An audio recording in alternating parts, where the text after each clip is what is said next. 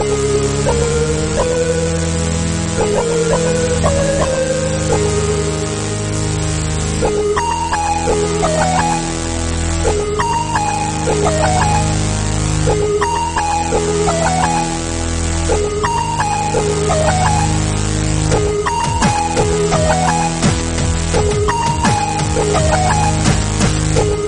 to Nintendo Main, episode 12. We are your hosts, myself, Trey Johnson, and Hey, what's up? It's Jereme Mikowski.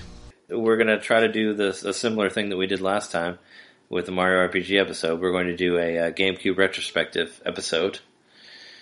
So, which is one of one of my favorite consoles and a console that we uh, you know, experienced together because we, you know, we both went together to find it when it came out. So, it should be fun. Yeah, we went we went on the hunt. We found it. It was glorious, and uh, we were both on that hype train all the way up to the release of this console.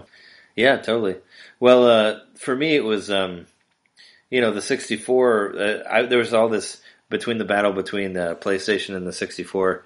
I remember being like, "Oh, disc based, disc based." That's why. That's why I didn't get all these RPGs that I wanted for 64. Was because of the disc base, and then this one was going to be a disc based system, and I was like, "Oh yes, okay, now we'll get more games, or now we'll get more RPGs." You know, which we did. We did get a lot of great RPGs on that system. But uh, that's what I was thinking about from the beginning. And we we both we went to college together. We were both in the dorms together. And I remember one of the guys getting the game, getting the system, and I'm being like, "Oh, what's it like? Like, does it does it take a lot of loading time?" Because I remember the 64, like Nintendo's whole thing about not using discs discs was like, "Oh, well, you know, it's too much loading time. It takes you out of the experience and all that." So that when the GameCube came around, I was like, "Well, what's what's the loading time like?" and they were like, "Oh no, it's really smooth. Like you know, everything saves really well. Rogue Squadron looked great, and like it didn't really didn't really feel like a disc-based system. You know, even though it was. I mean, I don't think it didn't have didn't seem to have all the problems that the PlayStation One did, but that was like new frontier at that time. So smooth, like loading that console up. It was. It had the nice little intro, and it just very smoothly went into the game unless you held the button down. I don't know. I thought it was slick and Yeah, it had the spinning had the spinning G.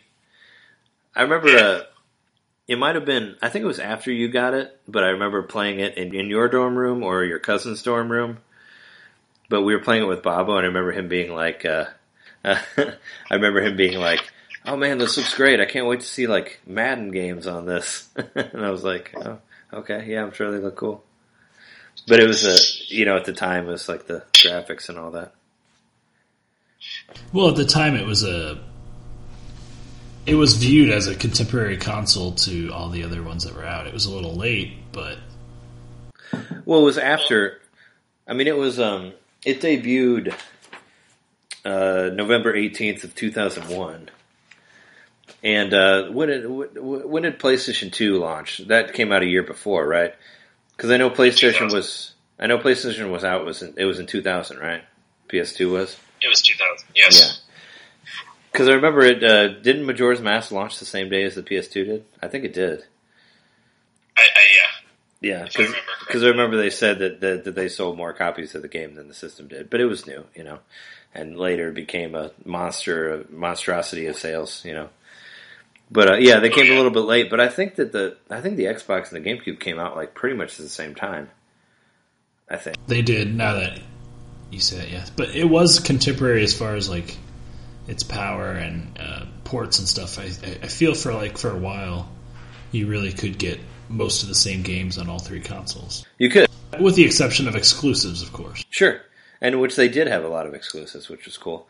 But um, yeah, what I say about the GameCube, and I love the GameCube, um, but what I would say about it now, if I was talking to somebody about it, I'd be like, well, the GameCube was like Nintendo's last like full third party system, you know, because they had a they had a good, very good third party lineup, and most games were on that. There were a couple ones like Guitar Hero didn't make it, and like and like you know, Grand Theft Auto was never on there, but um, and and Metal Gear as well didn't make it. But but for the most point, for the, for most games, like I'd say like seventy percent of the games, you were able to get them on that system with all the other systems. Well, actually, Metal Gear did make it, but it was a remake of the first one. Oh, You're right. Yeah, Metal Gear Solid One, which was only on that. Yeah, I f- I almost forgot about that game. Yeah, that was that was a good game. I like that game. But I Awesome still, site is a definitive version of the game. Yeah, by Silicon Knights actually. Well, like co Silicon Knights with Konami, which was actually the first Metal Gear game I ever played because I didn't I didn't own a PlayStation One, so that's the first time I played Metal Gear, Metal Gear Solid was that version of it, and I feel like it came out sort of around the same time of like three because I remember playing one and then three directly after on PlayStation Two. So, and it was like made after Eternal Darkness, which was another like insanely awesome game that was made like way ahead of its time. By Silicon Knights, yeah. Yeah, by Silicon Knights, by the same company. That's what I'm saying. Like the Silicon Knights helped with the Twin Snakes game. And I never played that. I'd love to play it. I've checked it out on eBay. It, it looks like it's going to be. It's not going to be cheap to get a hold of it, but I'd like to play it someday. Thankfully, I still have my Metal Gear Solid Twin Snakes game. I have not gotten rid of it. Very nice. which is uh, yeah, because I fucking love that game. Like I thought it looked really awesome.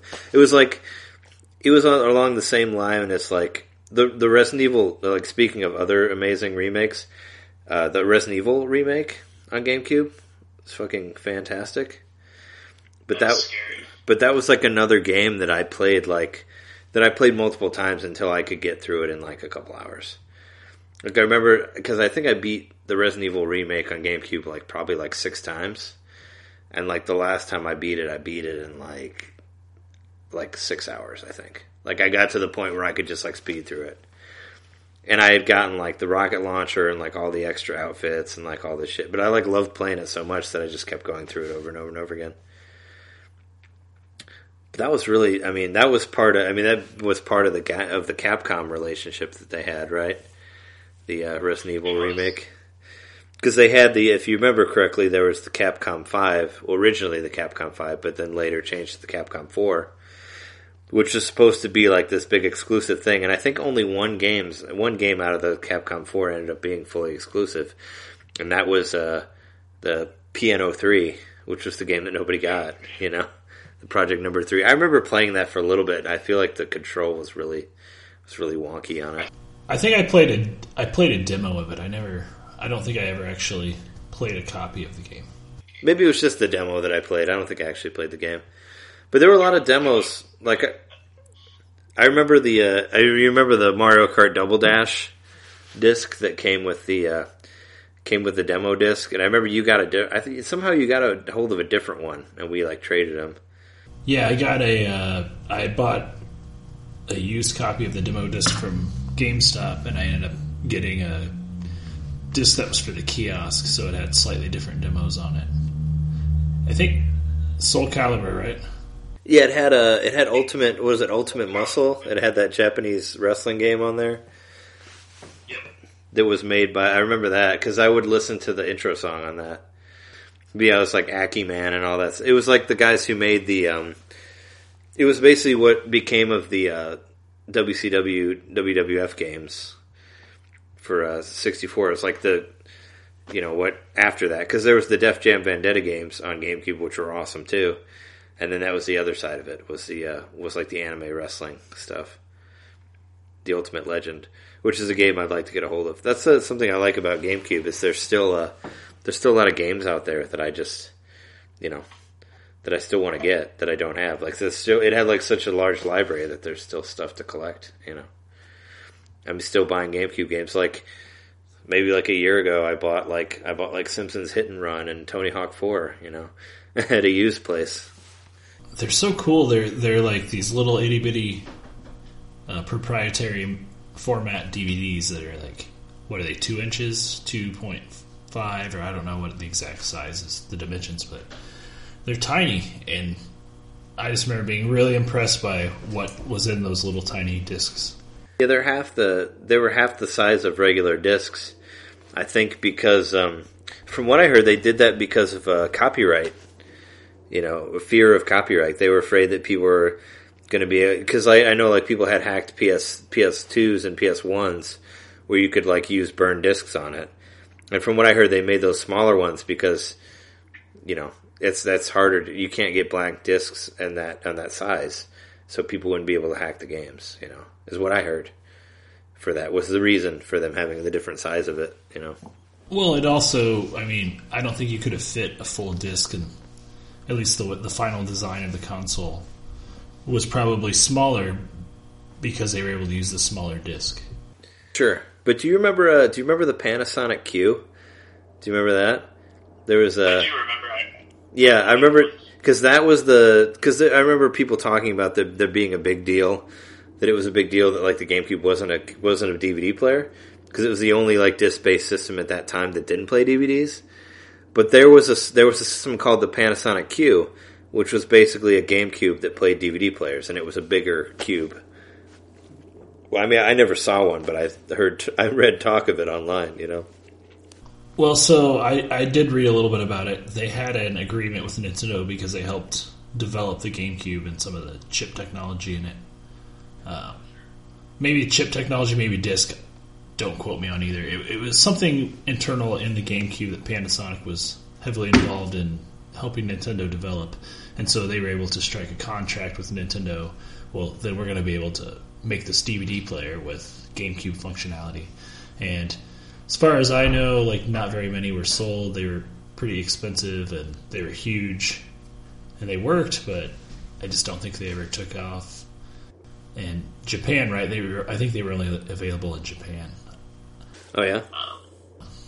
and I don't think they sold enough to to uh, warrant an international release. So you could probably still get a hold of one and modify it, or figure out a way to use it with uh, non PAL or PAL disc. I don't know what whatever whatever we use here. I don't even know what it was called on the GameCube.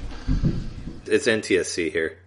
Yeah, and it's PAL in uh, in other countries. So yeah, I did, yeah I wondered if yeah maybe it never. I think you're right. No, maybe it was never released here. But I would still like to get a hold of one, like just as a souvenir, just because of how much I like my GameCube. I mean, I like my GameCube so many so much that I bought three GameCubes in my in my lifetime. I bought I bought three of them. You know. You're one up on me. I've got I've gotten two, but I only got the second one because my first one died. Yeah, I bought uh, my first one died as well. Well, and that was the one that we got together, right? Like when we found it at the Walmart in East Peoria, I think it was, right? yeah. Do you remember the we we had a we had a running joke about that when we were looking for because we were going around looking for GameCubes, and it was a joke to, to say like we were like, well, what what else can we ask for? And you're like, like, oh, do you think they have any like 32 X's? I remember that going around uh, making a joke about that.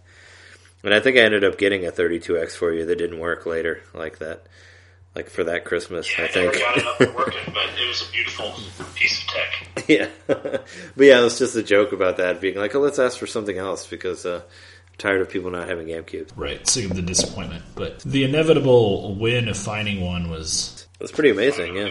It was worth all the disappointment, and I remember uh, causing quite a little scene in the store. Oh, sure. It was a 24 hour store, so it was the, dead in the middle of the night. It was what probably between four and five when we finally got our hands on it. Yeah, it was a twenty. It was a twenty-four hour. I think because we were going to my mom's house, and I think we just stopped there on the way there. But um, yeah, it was a twenty-four hour place, and we found uh, we found him there. And I think I might have even called my mom woke her up and be like, "Hey, uh, you know, we got these. Can you, you know, can I, can you like give me money and then it'll be a birthday, a Christmas present, you know, because it ended up being a Christmas present. Well, I think I bought it. I bought it and then gave it to her, and then we played yours. We played your copy of it after that. We played the GameCube that you got. Yeah, so I think what happened was pretty much you kind of like spotted me for that GameCube, and then I paid you back for it, and then you got yours back. You got yours for Christmas, if I remember correctly. Yeah, because I think we bought, but I think we got both of them at the same time. But mine went to my mom to wrap to give to me later. you know, yeah. yeah. And uh, didn't I, I thought you had paid for it with the um, money from uh, my old roommate's mini disc recorder? Wasn't that it? Like the yeah, the one that you sold. So yeah, so I sold a couple of things I remember specifically. I, I rebought Nestor's Funky Bowling, which is a rare Virtual Boy game or semi-rare, um, and I remember I sold it for thirty bucks, um, and I had purchased the console with the game for thirty bucks. So I, I kind of I, I sold it for thirty bucks, and I recently rebought the game for twenty, but. Uh, that was part of the money. So I sold uh, Nestor, and then I sold that mini disc recorder that your roommate had left behind, the one that disappeared, your roommate that disappeared. Um, and uh, I tried to use it. I tried to put uh, songs on it, but it, it was like an early model where you couldn't put data. You could only put actual just audio files, so you were limited by the. So it, it wasn't that cool of a thing really at the time. Like it didn't really beat a burned CD really. So I was like, I might as well just sell this. And I get on eBay and I didn't realize like how much those things were worth. Like I think I ended up selling it for like 150 bucks. This was back in like 2001. Yeah, 2000. Yeah, yeah, it was 2001. It was at the end of it. Yeah, I put it on eBay and uh, the bids got all the way up to like 150 and I sold it. And between that and the 30 bucks from uh, Nestor's Funky Bowling, I had almost all the money I needed for the GameCube. I remember buying games to play on your system that I would play later, you know, on my system when I got it. I remember the launch. I mean, the launch of that was pretty good. Like uh, Smash, uh, Smash Brothers wasn't quite wasn't quite launched, but it was like close. It was like very close to. The, it was in the launch window. I think it had a, a nice selection of multiplayer games when it came out, which was good because I remember what we played the most. I think was yeah, it was it was Tony Hawk Three, Smash Brothers Melee, and Rogue Leader were like the three games that we played the shit out of. At the, what I remember playing the shit out of like when it came out, and yeah, we played Luigi's Mansion. But I think you like rented that right, and then you got it later. But Yeah, I rent, rented Luigi's Mansion, which we called Luigi's Crawl Space because it was so, so small, because it was so short. But it but it was such a great fucking game, regardless. But yeah, it was it was short on the short side. But yeah, that was something that became a fran well launched a franchise, which came out much much later. The 3DS Luigi's Dark Moon, which we've talked about before. But um, you know, it was a that was a cool thing. That, that was this was the first. It was also the first system that launched without a Mario game. You know, it didn't have a Super Mario Brothers right off the bat. It had Luigi's Mansion, which was a completely complete departure of that type of thing. And I guess that was kind of a good setup for like what the GameCube would be, where it's like, well, we're going to do these different things. And Pikmin One was a launch title also, which I think I got later. After Christmas, after I got the system, I think I got Pikmin One. I still need to play through that. That's uh, I, I've become more, a bit more of a Pikmin fan lately because of Pikmin Three. I think that I mean, yeah, Pikmin's great, but I think that uh, I don't know if I was to recommend to to someone who only had a GameCube, I would recommend Pikmin two over Pikmin one because Pikmin one is like really hard and like you kind of you almost kind of got to get to the point of like making charts on your own of like when you're going to go pick up certain things to try to get everything because you only have a certain amount of days that you can stay there before there's an ultimate game over. It's got sort of a roguelike. Well, you got a you got a strat uh, you got a strategy to the fuck out of it. That's what I'm saying. Like, and I did, but the last fucking boss, like, I never beat the last dude. Like the very last guy that has a vault in him that'll get you money where you're rich in the end of the game. That dude's insanely hard. Like he will kill like hundred Pikmin in like one fucking swipe. And I could, I never made it through him. Like I, I, and I did, and I like did the strategy where I like planned out every day, like how I'm gonna grow up all these mini and like get all the stuff for the, because there's different ways you can beat it. But you only get like 30 days, I think. You only get like a month. Right, so you have to maximize what you're doing every day, or you're just wasting time. Yeah, and that was what a lot of people what was what it was kind of criticized about, I guess, was um, was how that there was a time limit and everything. You don't really have a whole lot of time to explore, and the game's so pretty, and you kind of want to do that. Where the second one, uh, Pikmin Two, which I really like Pikmin Two, I haven't made it all the way through, but I loved what I played of it. They did the other side where it's like no, it's like no time limit, like you can stay for hour long, and like the coolest thing in Pikmin Two, which I wish they would have done in three, but they didn't, was the uh, dungeons. There's like dungeons in there where you basically go into this hole with your Pikmin, and there's no time limit in the dungeon. Like you can stay there for like hours, and the sun will never set, like while you're in the dungeon, which is really cool. Are you able to save inside the dungeon, or are you just you, once you're in there, you have to commit to it? I think you have to finish it in one sitting, but I just like that that's like a dedicated. This is like this is the dedicated part of this, and I kind of missed that in three because in Pikmin three they kind of did like a mixture of that, where they're like, oh well, you still you can still die at a certain like you you still can only be there for a certain amount of days if you don't collect enough fruits like to sustain your life, you know. So in the third one, it's about like you know collecting food to keep yourself alive, and if you don't collect enough, then yeah, you'll get a game over. But it's like kind of like there's a it's, it's kind of like a time limit, but there's kind of not, you know. But you can also build a surplus and have some like wiggle room. Yeah, it's like if you collect enough stuff to sustain you for a certain amount of time, you can go farther with it. It's not like it's not going to end at a certain amount of days. It depends on like how much you've taken from the world, which is cool. I just kind of wish the uh, dungeons were in there from two. But uh, yeah, it, yeah, Pikmin was very cool. Uh, yeah, very just different. A very different uh, thing that came out of uh, came out of the GameCube as a launch title. That was like Miyamoto's baby, I guess. He had a he had a garden, and he thought that they were like little. What that was Miyamoto's first new like franchise in a while. I don't know what the how it would have been, but I, I do remember it's a big ass deal because it's like, holy shit, Miyamoto's got a new game that he came up with. Well, because yeah, he was like a because I know he I know he like uh, created a lot of things about his life, and apparently that was inspired by his garden or whatever. He's like, what if there's people that what if there's little things that live in there, and you know, and then it came from that. But it was a cool game. It's just a very tough game. Did they uh, did they tweak anything besides just the controls and the the play, the the Wii versions of Pikmin one and two? Like, because I know they changed the controls, of course, where you could use the pointer. But did any of the rules change with the time limits or anything? No, I think it's just the controls. I don't know. I didn't buy either of those. I didn't buy any either of the Wii, the new Play ones. I was just curious if maybe they're better games to get if you want to get into the first two Pikmin. I mean, they're probably easier to get. But I mean, as far as like as far as like controls and overall like enjoyability of the experience, if they're better, in addition to being cheaper. I don't think they altered the actual gameplay or anything like that. I don't think they changed like the time limit. I think it just made the controls different. But I don't know. I didn't play it. But um, that would be a cool thing for them to get on a virtual console. You know, since they're doing those so many Wii ones. And uh, we forgot to mention that Resident Evil 4, another huge GameCube game, the Resident Evil 4 Wii edition, like you know, got put out for Virtual Console on Wii U last week, which is which is pretty cool. It's pretty cool. At least they gave them that, right? Because because there's like HD versions of Resident Evil Zero and Resident Evil Remake on Xbox One and PS4 now, but not Wii U, which I thought that was kind of a like stab in the back, right? Like two games that were Nintendo exclusives now are not Nintendo exclusives, or not even for Nintendo at all. Man, I forgot about Resident Evil Zero. That game was something else. You can make them dance. I mean, Resident Evil Zero is not like the best game. Is not like I don't I don't even think it's really like a great game by any by any means, but it was cool that yeah we did get a full on Resident Evil sequel, you know that wasn't PlayStation One on GameCube as an exclusive. And it had two player simultaneous play. Yeah, but with one player where you control both of them, you know. And and I remember making jokes about it because they had that weird villain that looked like he was from a Final Fantasy game, like he didn't really fit into Resident Evil. Remember that? It'd be like this guy who he had those leeches that he controlled that made zombies. You remember that? Yeah. And, but he looked like he looked like uh, he looked like Kefka or something. He looked like something out of a Final Fantasy game. Like he did not look.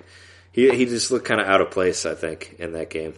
I think I remember we, we played that game. We were in Louisville, Louisville, however you want to say it. Uh, we were there for a couple of days, and we played it while we were there. But for Crazy Fest. I don't think we. Yeah, we got a little ways into the game, but we never finished it. Yeah, and I think I bought it later, but I don't know if I don't remember if I got all the way through. But I remember the villain being like, yeah, looking like this, you know, looking like this uh, anime JRPG dude, like in a you know in a survival horror, and it didn't really fit right. And whatever read of reviews of it now on the HD version, it's kind of like they're like, well, yeah, it doesn't really. It still kind of it still kind of doesn't feel right. It still doesn't really fit, you know, what it was. But I've I would love to play the the remake of Resident Evil 4 on the Wii. I played both the PlayStation 2 versions and the Wii or the GameCube version, so I played completely through both of them and open unlocked everything or whatever. I didn't play the PlayStation 2 version, but I do have the Wii version, and I I told you I, I well I told you um, I liked it better because uh, I could actually make it through the gun games. Like I couldn't do very well on the GameCube, but I did really well on the Wii one because the pointer control. The pointer control helped me, and I was able to get all the uh, extra stuff. And that was also wasn't that the first time that mercenary modes was on there, or was that on GameCube also? Mercenary was on GameCube. Oh, it was. I thought it was added for the Wii version. I remember watching you play that at Bethany's place. Oh no, it wasn't. Wasn't it the um? Was it the extra story with uh, the story with um, uh, what's her name? The girl, like the main girl that was in there. Or was that on GameCube also? You remember where there was like the side story with her in there? Was that just the Wii U, Wii version, or was that on the GameCube version? I think that might have been not in the original version. I don't know. You know, I'm talking about the girl with the dress that was. Uh, I do know that the Wii version was uh, had all the extras that the PS2 version had. So most likely, that extra quest was from the PS2. yeah, it did. It came. It was. I think it was like the definitive ver- version, I guess, to some. But uh, yeah, I don't know. I mean, I, I I played it through it, but it was a long time ago. I mean, if you would have asked me like six years ago, whatever, when I was playing through it, I would I would have told you. But yeah, I've, I I guess the long and short of it is I haven't purchased the uh, Wii version yet because I have it on GameCube. I own it physically on GameCube, PS2, and then I also purchased it when it was on sale on the 360. So I already have three copies of the game that I can play. So, but none of them have pointer control. That's something that is unique about the Wii version that I really want to try actually because I love that game. That game's, you know, I remember it being pretty harrowing and scary when I played it the first couple of times, but you know, you just get like used to it and it's just a fun game. It's just a fun 3D game and shooter and light puzzle elements. Nothing too crazy as far as the puzzles go. That game's good. It's very good. But that was a yeah. On the talk of the Capcom Four, which we haven't mentioned all of them, we said Piano Piano Three, or I, I don't even remember the number of it. It was either like Piano Three or Piano Four. I think it was Piano 3. Yeah, Piano Three. But yeah, it was uh, Piano Three, Beautiful Joe, which is a really cool game too. That game was great. Yeah, Beautiful Joe, Piano Three, Killer Seven, and and uh, Resident Evil Four, which which were originally supposed to be all exclusives to GameCube, but they ended up releasing them later for other things, which I thought was kind of a stab in the back because I remember RE4 coming out and being like, "Oh, this game's awesome," and then like maybe like a year later, it's like, "Yeah, PS2." I'm like, eh. But it, there were some sacrifices made. I, I mean, I think that graphically it's slightly inferior on the PS2. Well, yeah, yeah. I mean, well, I- I've, I mean, the GameCube was was more powerful than PS2. I mean, I believe I, I looked everything looked a lot better, and I remember when it came out, like people said it was easier to develop for, or a lot of the uh, companies did. Did Resident Evil 4 ever come out for the original Xbox? I don't know. I don't. I don't think it did, but I don't know. But I, but I, I don't know. The first Xbox release was the digital download on the 360. Of Resident Evil Four. I think so. I'd have to do some research, but that game's you know that's a game they've like milked the shit out of. Like, let's just keep re-releasing it, and that's okay. It's a great game, but it really is kind of like a the Mario brother, you know, the Super Mario Brothers of the Resident Evil series. If that makes any sense, it's like it's the game that everyone loves. Like, let's just keep releasing it because it's fun to play. Oh, it's yeah. No, I mean uh, they've talked about on on like the Nintendo Voice Chat on IGN. They've talked about how it sh- they're like, oh, it should be a 3DS game, which would be pretty cool if they put it on there. Yeah, no, I think Ada, Ada's the girl, right? Yeah, no, I think it's I think it's the same. There's just more costumes and stuff. But I just played through it again, yeah, because it's a fun game, and I found it a lot easier with the pointer control to aim at stuff. Yeah, I loved the light RPG elements of upgrading all your weapons. And you, the size of your suitcase and everything. Yeah, definitely. One thing I thought was funny about that game is like, uh, do you remember like the little things that you would find that you would shoot? They had like this sort of little mini game at the beginning where you'd find these little targets in the game. Do you remember that? And if you hit the Z button, which was kind of sort of a hidden button behind the R, behind the R trigger, you could find a map that showed you like where they were. This was like in just in the very beginning of the game, and you got like a you got like a hand a handgun upgrade for doing it. Do you remember that? No, I don't remember that. That must be a secret I didn't know. What was it? Well, my, my friend John, uh, my friend John from Michigan, he like had played through. Like we kind of got it at the same time, but maybe I got it later. But um, like he he like was we were I was playing through at the beginning. I remember where he was hanging out. We were talking about it, and he was like, uh, he's like, yeah, there's this little mini game thing which I didn't even find out about until I already beat the game and it was playing through the second time. And I'm like, oh yeah. They're like the same thing with the map with the Z button map. He's like, yeah, I never hit that until later. So you just get a secret handgun upgrade for discovering the Z button. Yeah, pretty much. Well, if you play through this like little, little mini game that's at the beginning of the game, it, you get it. You get yeah, you get a more powerful handgun, like for that part. But then it's you know, but then it becomes something else later. But uh, yeah, and the uh, the uh, the the fucking salesman dude, which became like a Mega sixty four thing later. The whole like, uh, what are you buying? What are you selling? That guy. What are you buying? That guy was pretty hilarious too. Like he's just like, yeah, everything was like, yeah, it was like, what are you buying? He's Well, like, the first time I'll buy it at a high price. You're, in the, you're inside of the building and you see someone walk by and you assume it's a, something you're gonna have to kill. You go outside and there's just this creepy zombie-looking guy in a trench coat. Yeah. you can you can kill him. Did you know that? Have you ever killed him? Yeah, I have. Yeah, you you can shoot him and then he just won't he won't come back, and then you kind of fuck yourself. But yeah, you can- you can kill him. You can kill the what are you selling guy, which which I which I did before out of accident. One of the funniest things about that game is I remember they were very adamant about the about them not being zombies in that game, but like some sort of plant people. And the first one that you kill, like if you push A over it, it says like definitely not a zombie. That's like the it's like the words that it puts on the bottom of the screen. It's like not a zombie. it's like it's like we're gonna keep push it that push it that far. But that was like that was what was cool. I don't know. Uh, so the more cool GameCube stuff, like the like I like back to back to uh, Metal Gear Solid Twin Snakes. I remember there's a part where there's a where there's two little um there's like Mario figures in the level. There's like a Mario and a mushroom and a Yoshi. And if like you shoot the mushroom, you get you get your life back like during the fight. And I remember doing that like to to get through that particular boss battle, which I thought was difficult. But it's just like you know little things like that that was on there. Because the because Kojima obviously loves Nintendo. He loved Oh sure, he loved Yoshi and Mario and all that. yeah. He liked to add it add it in there, and he wanted uh wanted like Snake and Smash Brothers and all that And he got it. for one game. One game. I wanted to make sure. I wanted to mention like when we first got when we first got the GameCube that we you know we played we played the crap out of your copy like at my apartment that I had at the time. But uh, you remember like Smash Brothers Melee, like how we played the shit out of that game. And one, I do. We were, we were actually trying to collect all the trophies. yeah, we were trying to get all the trophies and all the characters and all that. But one like one great memory I remember from playing that game was uh, when we watched all the videos. You remember how there were all those videos on there?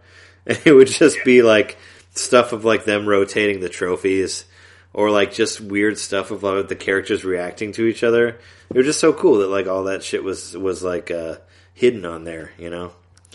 You could find and it was you could find just all this funny stuff to watch that was very Japanese or whatever. I just, you know, I never really saw that on a game at that time because I, you know, because I don't think any game like had that much. shit onto that little tiny disc. Yeah, I don't, I don't think anything had any anything had that much content all the, at the time. You know. No, and all that content was on that disc because you know this is pre-internet connectivity. Well, at least with the GameCube. Sure. Even though there was a there was a modem for the GameCube, which what which what uh Phantasy Star Online. Phantasy Star Online was I think the only thing that used it from Dreamcast, which there were there was one amazing Dreamcast game that was on the GameCube that I fucking loved the shit out of.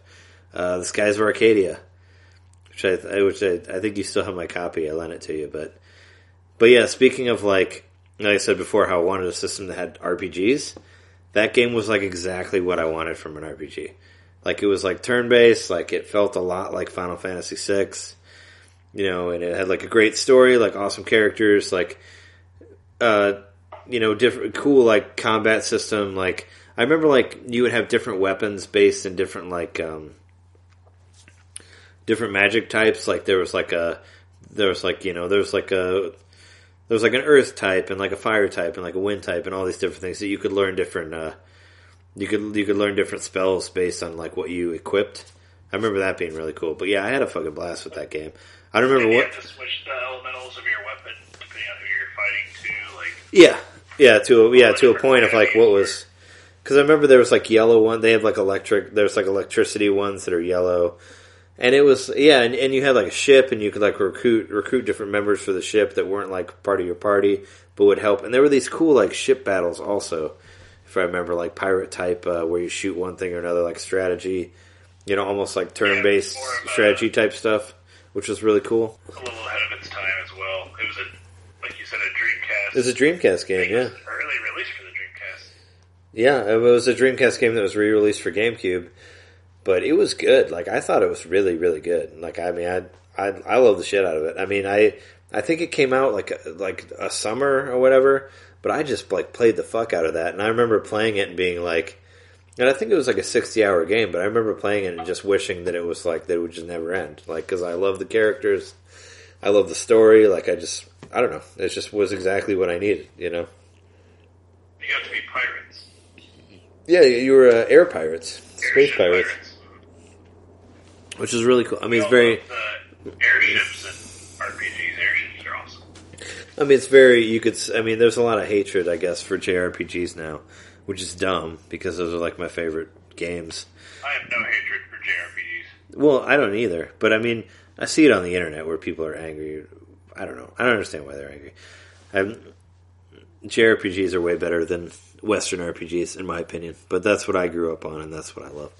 But that was like that game was like perfect. Was exactly what I wanted at that time. Like when it came out, I was like, I got it, and like from beginning to end, I didn't play another game. I was just like, this this game is fucking amazing, and I just played the shit out of it and loved every moment of it. And that really, you know, meant a lot to me. But speaking of other uh, other RPGs on the GameCube, there was uh, Tales of Symphonia was on there, which uh, that game. That game was baller. was pretty was really pretty. Like looked like an anime uh, action. I, I never played a Tales game before that, but that one that one was dope. And uh, also, don't forget uh, Baten Kaitos, which Bait was uh, Monolith uh, pre Xenoblade. But I think that was the first. Um, that was like when Nintendo like acquired them, right? Was GameCube time probably was when they became like a second party company. Yeah. I believe, because that would must have been after like Xeno. Well, Xenogears was PS One, but it must have been after like Xenosaga, PS Two. Well, there were two. There were two uh, Baten Kaitos games released on GameCube. There were there was uh yeah there's Baten Kaitos and Bait, Baten Kaitos Origins, which I didn't make it. I I played the shit out of the first one, but I didn't beat the second one. But I think I I mean I remember getting it later, but not playing Yeah, it the as second much. one was a prequel. Yeah, it was a prequel, so But it I, was I just called Origins. Baten Kaitos was one of those games where, like, I don't know, something about that game. So the battle system was all card based. Yeah, the card battles. And I had never really gotten into card games. Like that's just not something that I played a little bit of the, the Pokemon game with my brother when I was growing up. But um, so like I got pretty far into that game, sort of understanding the, the system, but not really understanding the subtle mechanics that you really needed to know about building your deck before a battle and stuff. So like I remember I just kind of breezed through the game for a couple hours. Then it got a little hard, and then it, basically it forced me to learn the mechanic. Like I couldn't get any further unless I actually just learned how it worked. So that's just one of the one of those few times I can remember in my life where I just was like, okay, I have to like get better at this game, so I have to learn. And it was hard, but once I finally figured out, once it clicked, the game became like twice as fun as it was before because all of a sudden I'm like, holy shit! Like I know what's happening now in these battles, like, and uh, and and uh, so I actually beat that game, and I was so proud of myself for beating that game because it was that was that was a hard ass game. Yeah, I remember there was a really, really hard last boss for that. I remember there were some like some things that were different on it from most RPGs. Like, am I correct that you would take pictures of the? Didn't you take pictures of the creatures you'd encounter and sell that for money to buy other things? Yeah. Wasn't that wasn't that like how you would get money, like pretty much? And I remember, yeah, you would have you would you would basically like, yeah, you would have to what you would do, like whether you healed or fought or whatever, was all based on the cards that were dealt to you or whatever. So it was a whole different, it's a whole different thing. But I you bet- could build your deck to make it more likely the cards you wanted to show up would.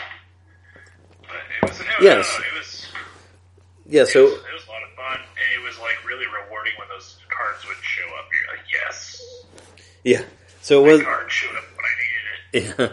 So it was very much like a like a card game, you know, like Magic the Gathering or like or like Jihad or the Masquerade or whatever, where you like where you like build a you know, where you where you like build your deck so to try to have certain ones come up at whatever whatever times, you know. So it was very much like that. And I guess it, around that time when it came out, that was sort of a thing, you know, that they were trying to build off of. But I don't know. I thought I thought it was, thought it was pretty rad.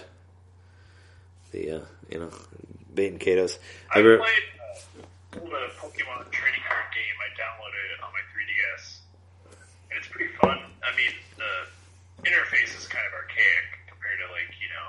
Surely they could release this game on uh,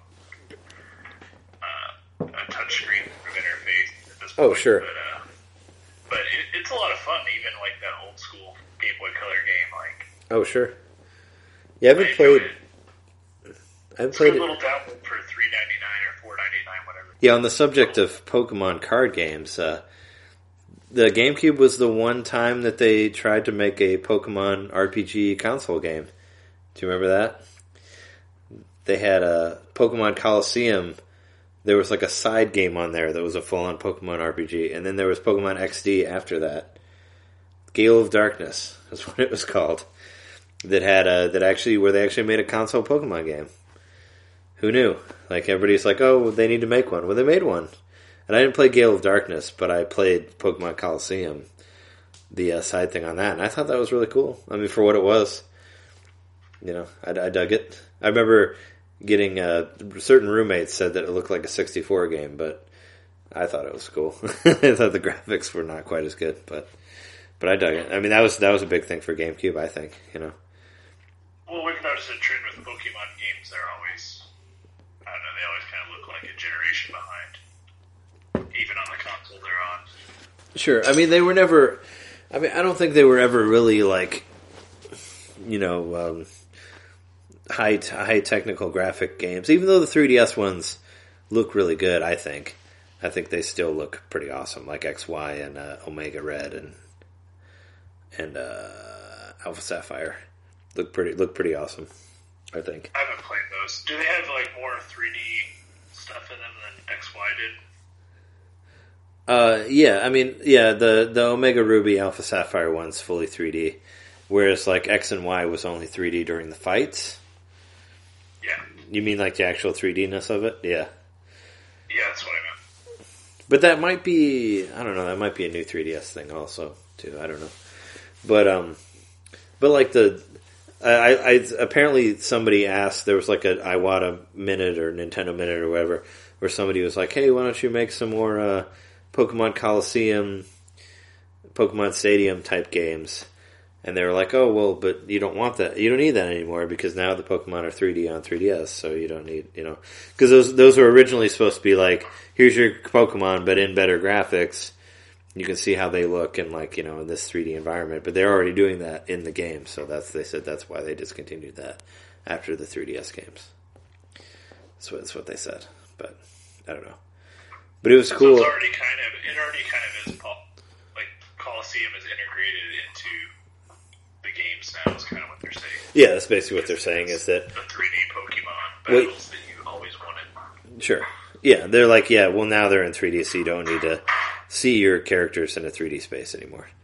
Even though they don't have those awesome mini games, like it was all the 64 ones were all about the mini games. I thought, but um, but yeah, the yeah the GameCube had a lot had a lot of cool it had a lot of cool releases, and we haven't even I mean we haven't even like touched like the big guns yet. Like we haven't got into like Super Mario Sunshine or Wind Waker, which I don't know what I don't know what your favorite GameCube game is, but I think I think Wind Waker has to be the one for me, you know. And I feel like that's probably kind of the go-to for the best GameCube game. I think, unless you unless you have another thought on it. Okay, so I, I, I was uh, thinking a lot about this. Obviously, that's where my brain arrived first because Wind Waker is just such a It's a beautiful fucking game. It, Yeah. it, it stood the test of time more than a lot of 3D games, like even 3D games from just this last generation. Like Oh yeah.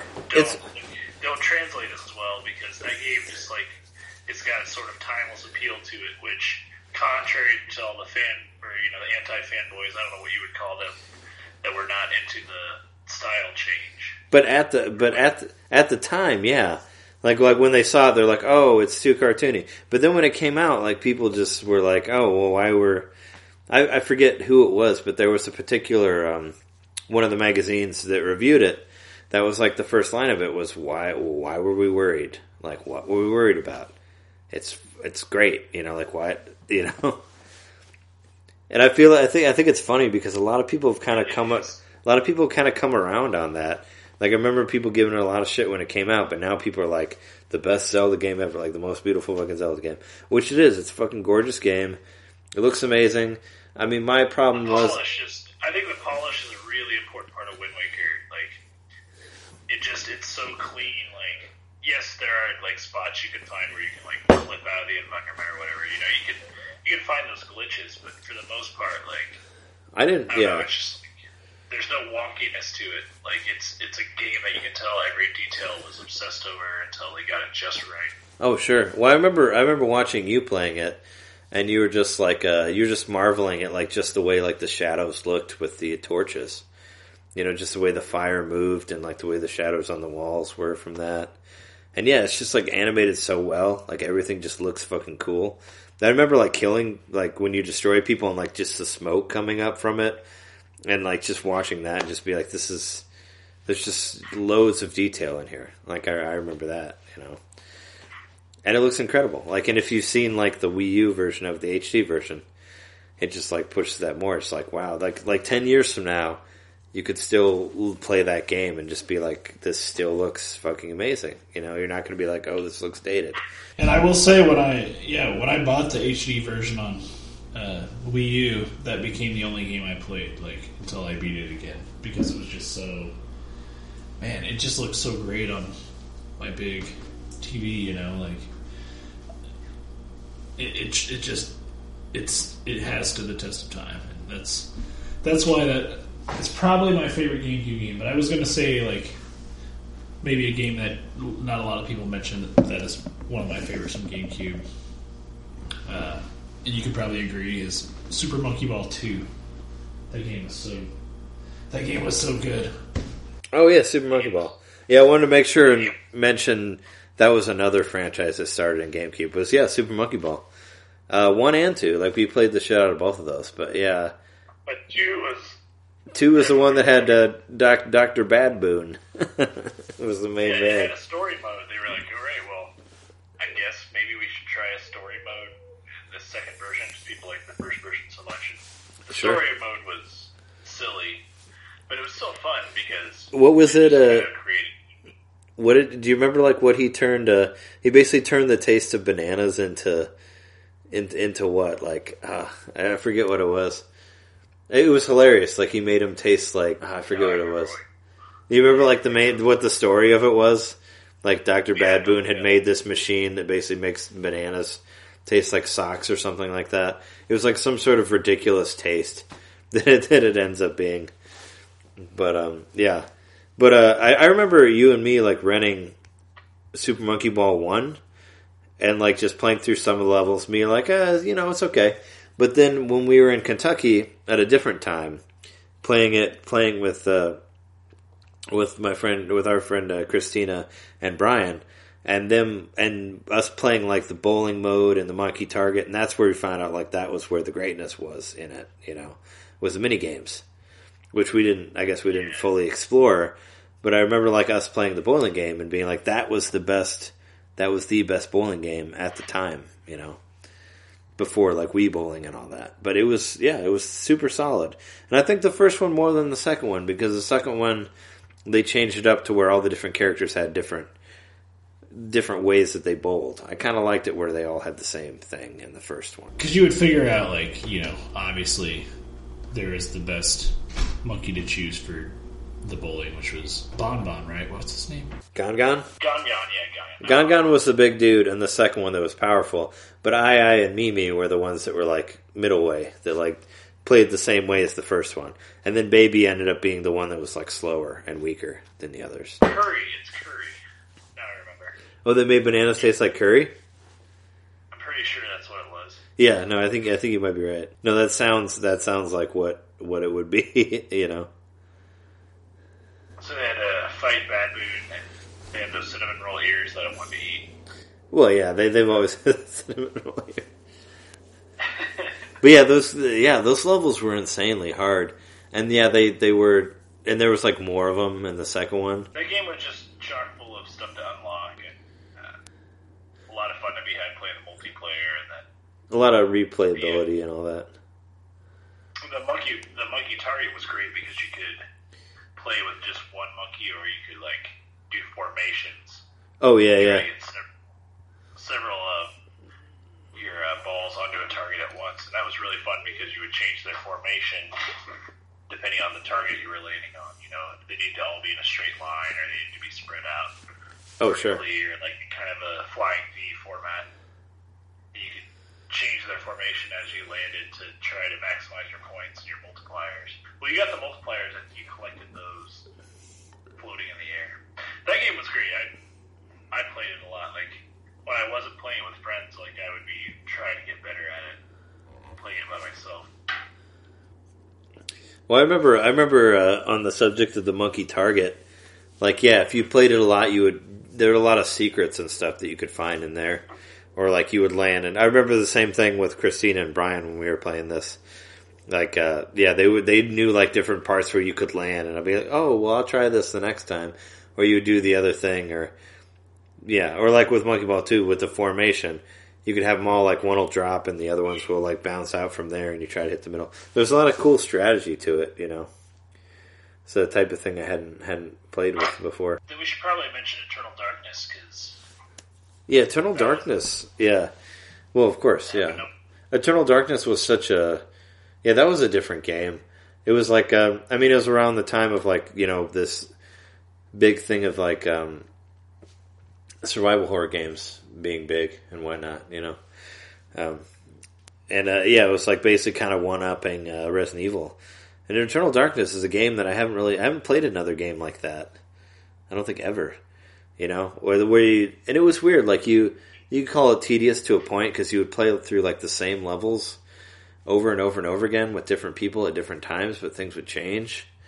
And the insanity meter was like the coolest fucking thing ever. And that's another game I played through that four times to get all of the end because get all of the endings because there's like there's like four different endings. Like you play it through all the different sides, and then you get the fourth one with all of them dead.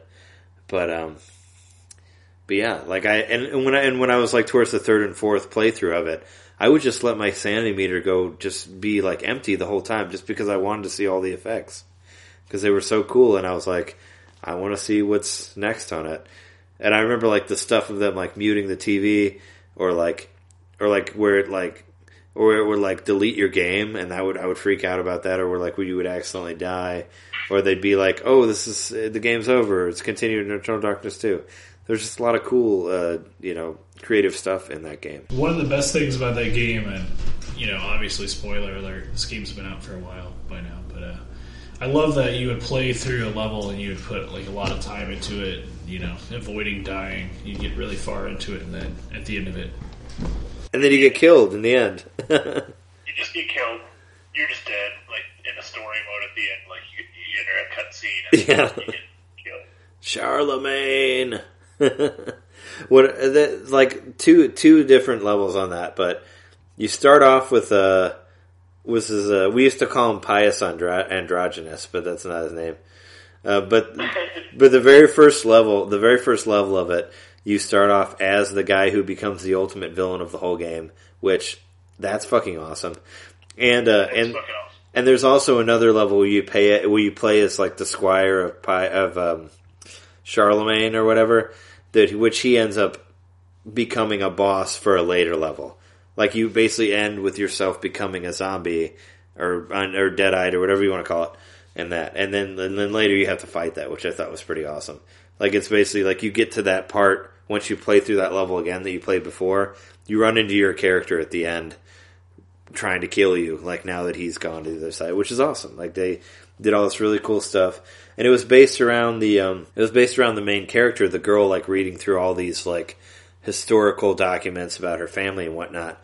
And it ends up like in the end being her like going to those places in the very, very end of it.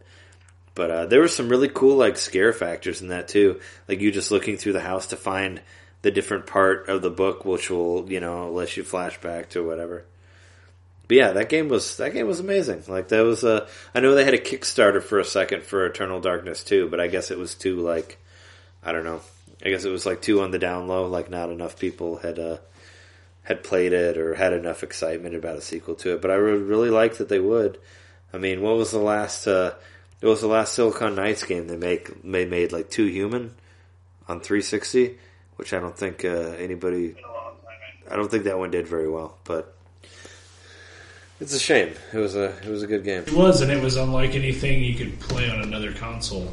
And it was great that it was on the GameCube because it's like, no, this isn't a kids game. Check this shit out. This is a it's a scary ass game based on Lovecraftian like writings. Like, what other RPG or not RPG? What other like survival horror game had like all those direct references to like Lovecraftian, like the like it's just like a very visceral sort of like reanimated corpses like in the most like gross way that that's what that game was like you were just dealing with a lot of like reanimated dead bodies i don't know if they were necessarily considered zombies in the game but they were kind of zombies Yeah. Kind of zombies. Yeah, I don't know if they actually had a term for them, but you could also target different parts of the bodies. Do you remember that? You could like cut the legs Yeah. off, or the head, or the arms. Like, cause you could move, like you could kind of target a different part and use your sword, or there were guns later towards the end where you could shoot different parts of them off. But that was pretty rad. Yeah, there were guns. The, the later on in the game, like obviously you didn't you didn't have a gun when you went back in. Yeah, obviously you didn't have a gun when you were in like Roman times or whatever. But But later, but I like that they were like es- they were like uh you know excavator guys or whatever that came down later and like found because I remember there was like that one level I think that you went through with with bias whatever. Uh, You go through there later and you do have like a machine gun at one point, but also another thing, another cool thing about that was uh different characters could run like at diff- like at different speeds and like because of their like how fit they were. Do you remember that? Because there was like the dancer girl that you played at that could like run forever, and there's like bigger guys that would get like winded. Like, all the the meters would were at different sizes, like depending on who the character was, which I thought was really cool. Also, as another like some of them are obviously more mentally prepared and could handle insanity a little better yeah, one one had some of them had like high, higher sanity meters, versus others had shorter ones. And like ones that were more muscular would have like higher life meters, or would, would be able to sprint for longer, like depending on how fit the character was. I thought that was really cool. Like that was another cool like addition to it. And then I did love the magic system in that game because you would find uh, essentially formulas to build your spells with your runes. I think they were called runes. Yeah, but you But could you like would, rearrange them also. but you could like yeah, you could just build them yourself, and it, you wouldn't know what the spell did. It wouldn't tell you a name for it, but Oh, sure. Yeah. still So you could could experiment with it. It was really cool when you started to be able to control. You know, you could summon whatever enemy you wanted to like help you fight. That was pretty fun. Oh yeah, yeah. You could use yeah. You could have them be like uh, familiars or whatever.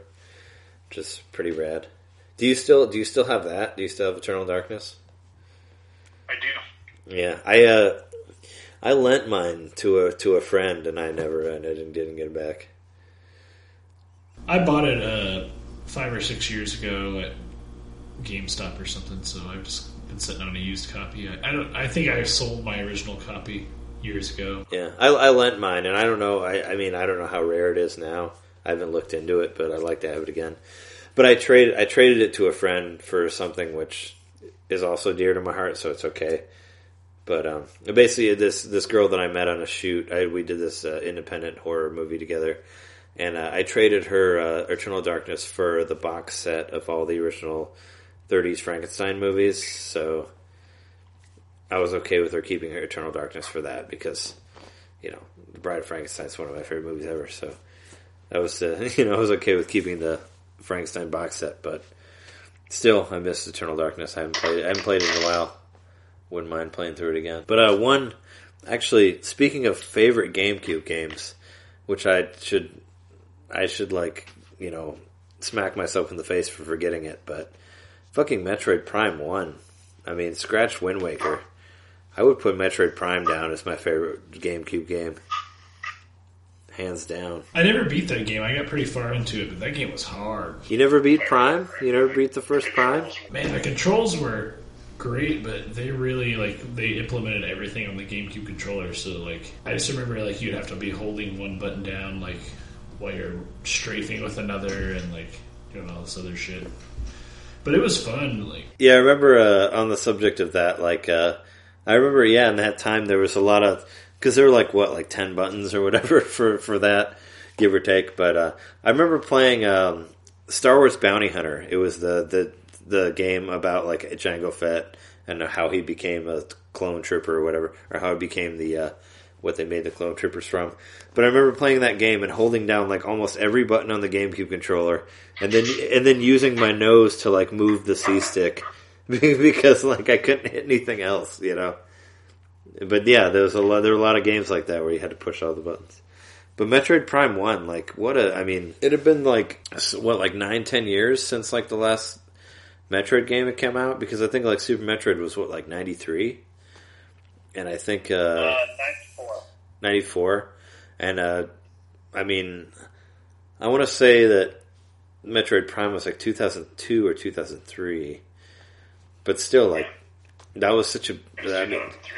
that was such an amazing game like i i loved the shit out of it and i yeah, and, it, and uh, there were a lot of like there's a lot of skepticism because well because of it being a 3d game it had never been never been that before and they and they were very like adamant like this is not a first person shooter. This is a first person adventure. I Yeah. remember that. being- No, I remember them calling that, and they, but they're correct. It's not. It was very much about like it was more cerebral, like more like puzzle based stuff, and about exploring. And and from what I read, uh, Miyamoto was the one who pushed that, where like they were originally going to try to do a third person thing. And he's like, no, he's like, no, put it in the helmet, make it first person. It's easier to see stuff, and you know, and be able to like look in different directions. And how cool was it to uh, fire your uh, charge beam off in the corner and see Samus's face in the visor? That was so cool. Oh yeah, the reflection. Yeah, I was very impressed by the reflection. And her eyes would be moving around like it wasn't a static like image. You know, it was like Oh, sure, yeah. She'd be blinking or looking at one thing or another. And there were also like certain reflective surfaces in the game where you could see you could see your body running around. You could like see the whole suit. And I remember thinking that it was like, oh, it's a first person thing. I'm not going to feel like Samus. But there was like they did so many little like scenes or cut scenes of showing her like showing the armor and all that that it didn't really feel like it was totally full first person. And there were a lot of like uh, there were a lot of ball like Then whenever you puzzles also. to Morph Ball, you were third.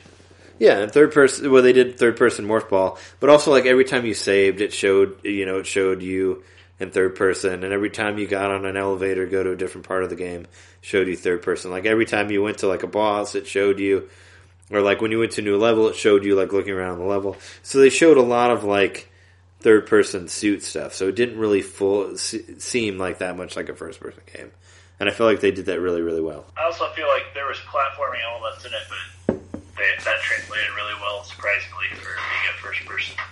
Yeah, no, there was. jumping around in first person. Yeah, there was a lot of them. They made it work really well. And I think the space jump was even in there, which was uh, which was something that I didn't think would ever work in a in a first person game.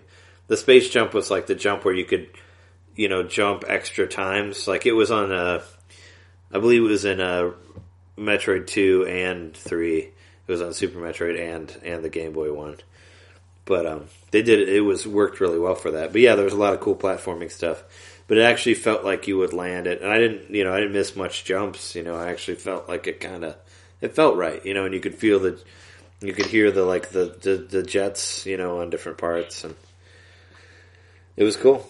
To- totally rad. But yeah, that's uh, I don't know. That would be a toss up for was me. a lot of good games. We didn't, we didn't even mention. We don't have to. Don't forget a Thousand Year Door, which was we've talked about. Yeah, we, we talked about that last episode. But yeah, Paper Mario Thousand Year Door, that was a really, really good game. The on the RPG front, like I said, there was a ton of good RPGs on there, and that one was that one was a fucking great RPG. And Super Paper Mario was originally going to be a GameCube game, but it was switched over to the other thing. Uh, I was I wanted to mention like the subject of Donkey Kong because uh, GameCube was after it was like post Donkey Kong 64. So the the the uh, Donkey Kong stuff in um, on the cube was like uh, Donkey Konga one and two, and Donkey Kong Jungle Beat, which is like a crazy crazy game, with a you know a side scroller played with bongos, which was a very interesting idea. Didn't that team end up being the same team that made Mario Galaxy? Yeah, I think so. I think it was the EAD team that ended up doing that, but it was cool. Oh, and another thing, another thing I thought of when I was talking about Donkey. That game was beautiful. Oh, Jungle Beat. Jungle Beat. Yeah, Jungle Beat was really cool.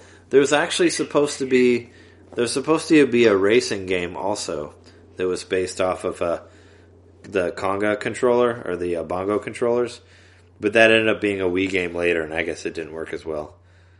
Did you see any of that? The uh, the Donkey Kong Bongo Racing or whatever it was called. Do you remember seeing videos of that? Barrel Racer. Was it Barrel Racer? I do. Yeah, because that game looked really cool. Like I was pumped about it, but I guess it ended up not working that well with the uh, motion controls. Yeah. I don't. I don't remember much about it. I must not have played it, but I do remember the. No, I never, I never, I didn't play it either. I just remember watching.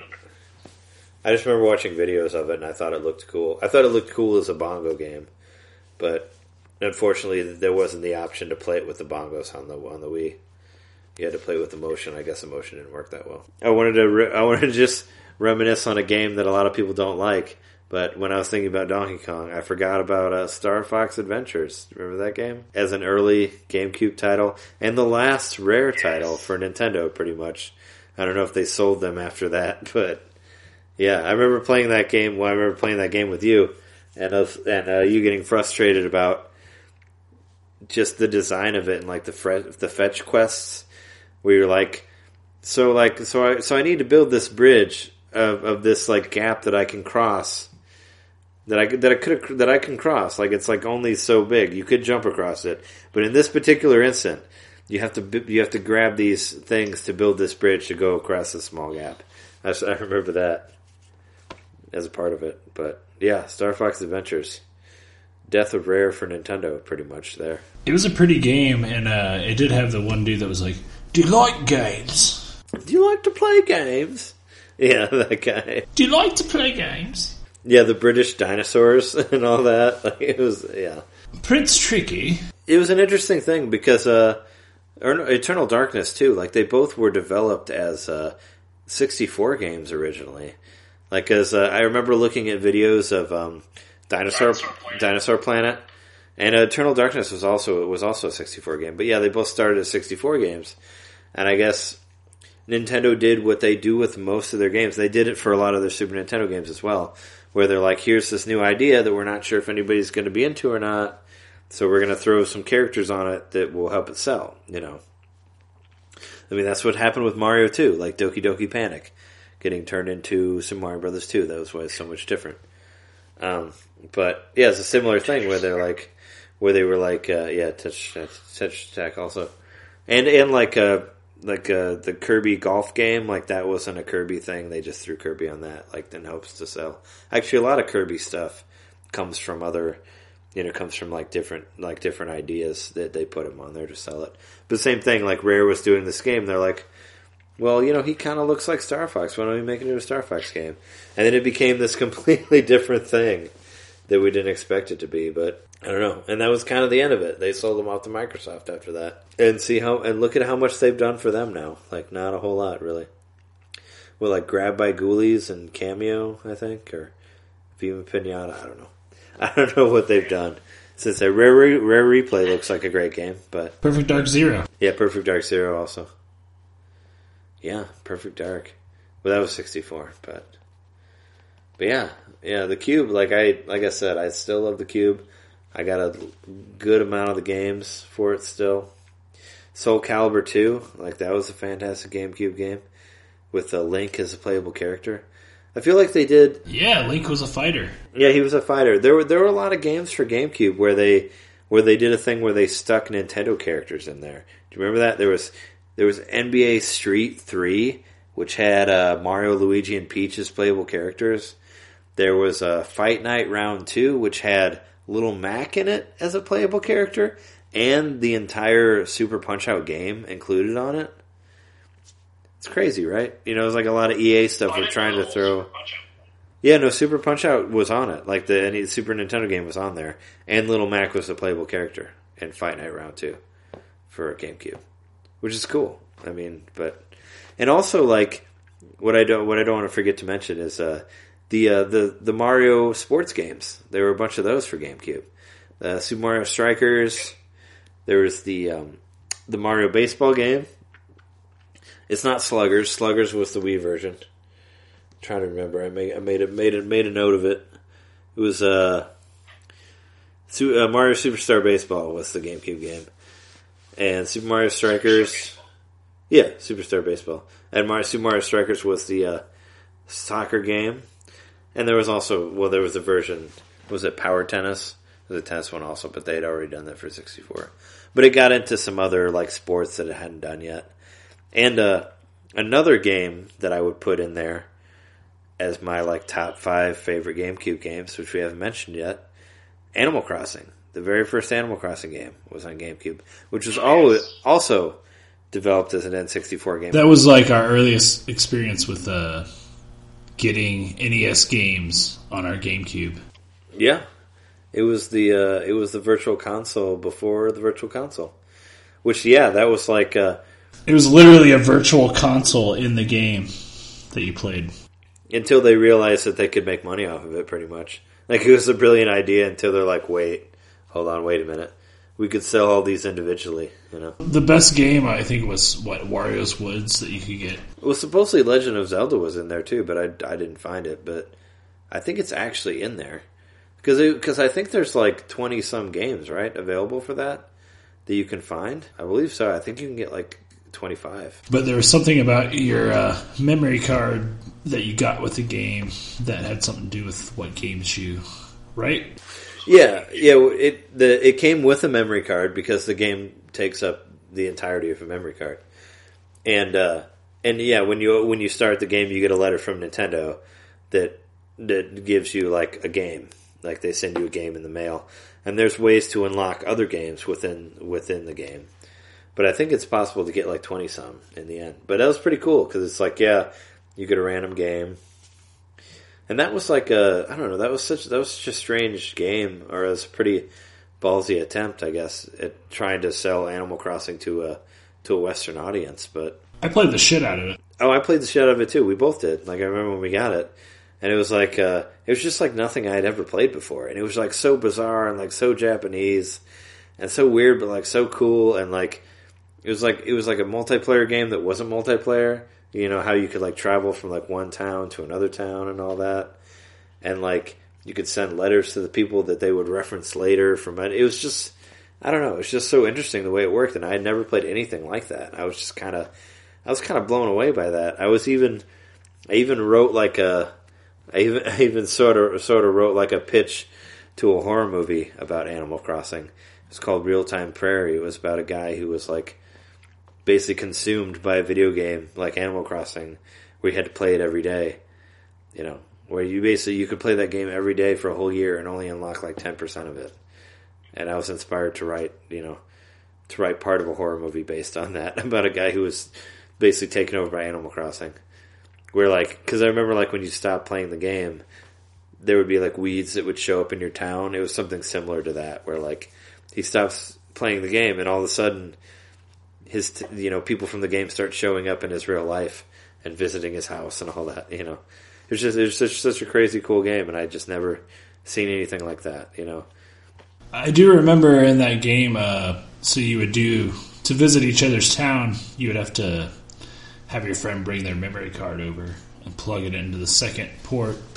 And uh, what sucked about it, we figured out pretty quickly, was that uh, every time a friend visited your town, you would lose somebody, and it was always the person I liked the best. yeah, yeah, yeah, that sucked. Yeah, it would be like, oh, Cube, where where'd you go? Or like, uh, or Keaton, or like, yeah, whichever. I mean, there was there was a lot of cool ones, but yeah, you would you would lose the ones that you liked the best. Would go to the other town. But there was always Cap'n, and Cap'n was my favorite. Yeah, Captain's cool. I uh on the I I just uh, my girlfriend bought me had bought me a couple amiibos in the past weeks, and uh, she bought me Mister Resetti. it was uh, it was one of what it was uh, was the one of the well, I mean of the um, Animal Crossing amiibos.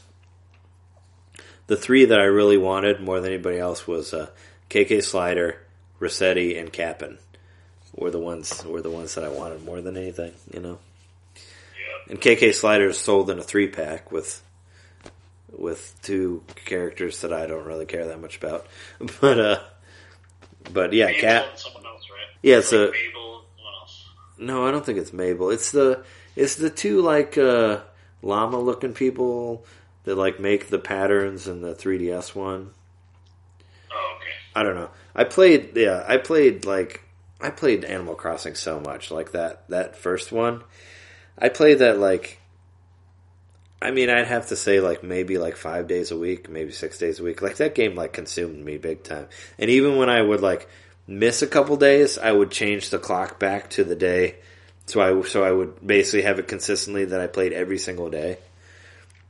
And uh yeah, like I, I played so much out of that game with the when like the DS Animal Crossing came out. I just didn't I didn't want to get into it again because I had put like so much time into the GameCube one, where I just couldn't do it. So I took a break for a minute. But then when the but when but then when the uh, the when the new Leaf one came out, it was like the first one that I felt was like felt like the GameCube one. Like that's why I got into it again. You know, because the other They had all the built-in online functionality. it did, but then it had like Cap'n was in there, and they had like the Game Boy Advance Island, but it wasn't the Game Boy Advance Island. But it felt like the GameCube one. You know, it kind of brought brought brought me back to that. So that's why I got it. That's why I got into the New Leaf, which I think New Leaf is the best one out of all of them. But yeah, there's there's just a lot of cool stuff happened. It started with that system. You know, Animal Crossing. There's like five of them now. That that was the first one on that. You know. Yeah. And we haven't and we haven't even talked about Super Mario Sunshine. Nintendo's like basically them getting into uh, voice acting, right? Pretty much, like them delving into uh, voiceover. That was actually fully voiced, and it was really weird and didn't really work right. You know, I mean, it ends with Bowser like having a conversation with his son about how much it sucks getting beat by Mario all the time. You know, after you fight Bowser in a hot tub.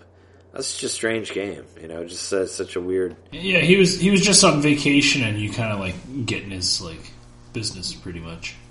Yeah, right.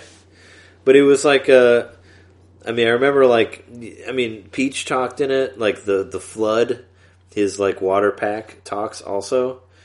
You know, like like in the it, Yeah, he's like the Navi. He's like letting you know what you need to do. but he like talks to you, like actually, you know, he's like Mario, like he actually like speak. Mario. You know, like they actually recorded voices for all of it. And there's like the part where he goes to court, like all that's voiced. You know, I mean, just they, you know, that was actually full voice acting for that game, and that's probably why they don't do it anymore. And when people are like, "Oh yeah, there should be a voice in Zelda," I'm like, "Look at Mario Sunshine. That's basically what it was. You know, that's what we got for that. They didn't return to it, so I'm okay with it not being on there." Yeah, I think if I remember correctly, it was like they're all riding on a plane, and Mario's just thinking about spaghetti and pasta or whatever. Probably. He's got like a word or you know a balloon, a thought balloon coming out of his head. Yeah, he's thinking about something, and then like It was very, it was a very strange intro. Like there's a lot of awkward silence between people talking, and like just kind of like, uh, Yeah, and they're and they're like and they're like, and you're going to uh, Island Delfino, blah, blah blah. You know, like it's it was weird. It had some really weird voiceover in it, or a weird voice recording in it. yeah, that game was that was a strange game. I, I'm sure they're going to remake it at some point, but it won't be on the current hardware. Yeah, I mean they need to. They basically need to have GameCube controllers for it because it uses the analog triggers, which which I like. But yeah, they that's what they need for that type of thing. Did you ever? uh did you ever, Double Dash. Double Dash, yeah, that was an interesting departure.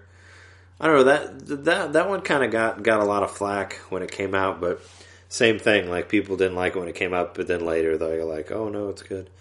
Did you ever play? uh Speaking of GameCube games, you didn't ever play Air Ride, did you? Kirby's Air Ride, I did not. because that game's supposed to be really good too. Like it's another how like Laboratory Sakurai like feels a lot like uh, Smash Brothers. But that's one I'd really like to get a hold of. But that game's expensive. Like a lot of GameCube games are expensive to get.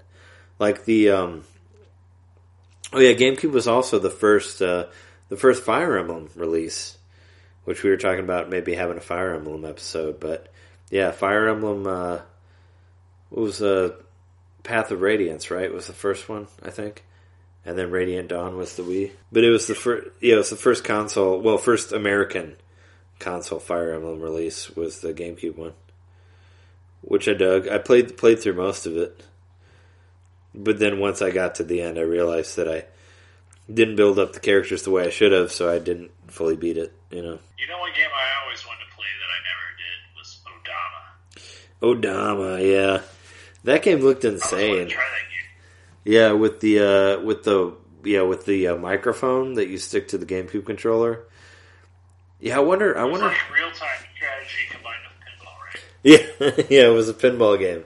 Yeah, it was like some sort of weird pinball, like feudal Japanese time thing. Yeah, I wonder. Uh, I I should look on Amazon and see how much that game's going for because I would love to. I would love to just like get into Odama because yeah, it was when it came out it was like sixty bucks and I didn't want to get it, but if I could find it for like ten or fifteen or something, it'd be interesting to delve into it and just see see where it's at.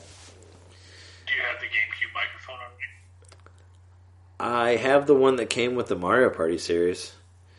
There were also Right. It was there were four yeah there were four Mario Party games for GameCube also, and then and then one of them one of them shipped with a yeah because it was uh yeah four five six and seven were all on GameCube, and also like on the launch they had sequels to Wave Race and 1080 and 1080 snowboarding. So there's just like so many games on this. I don't know if you ever played it, but the uh, there's the Chibi Robo game, was the start of Chibi Robo. I didn't play any of the other ones, but I really dug the GameCube version.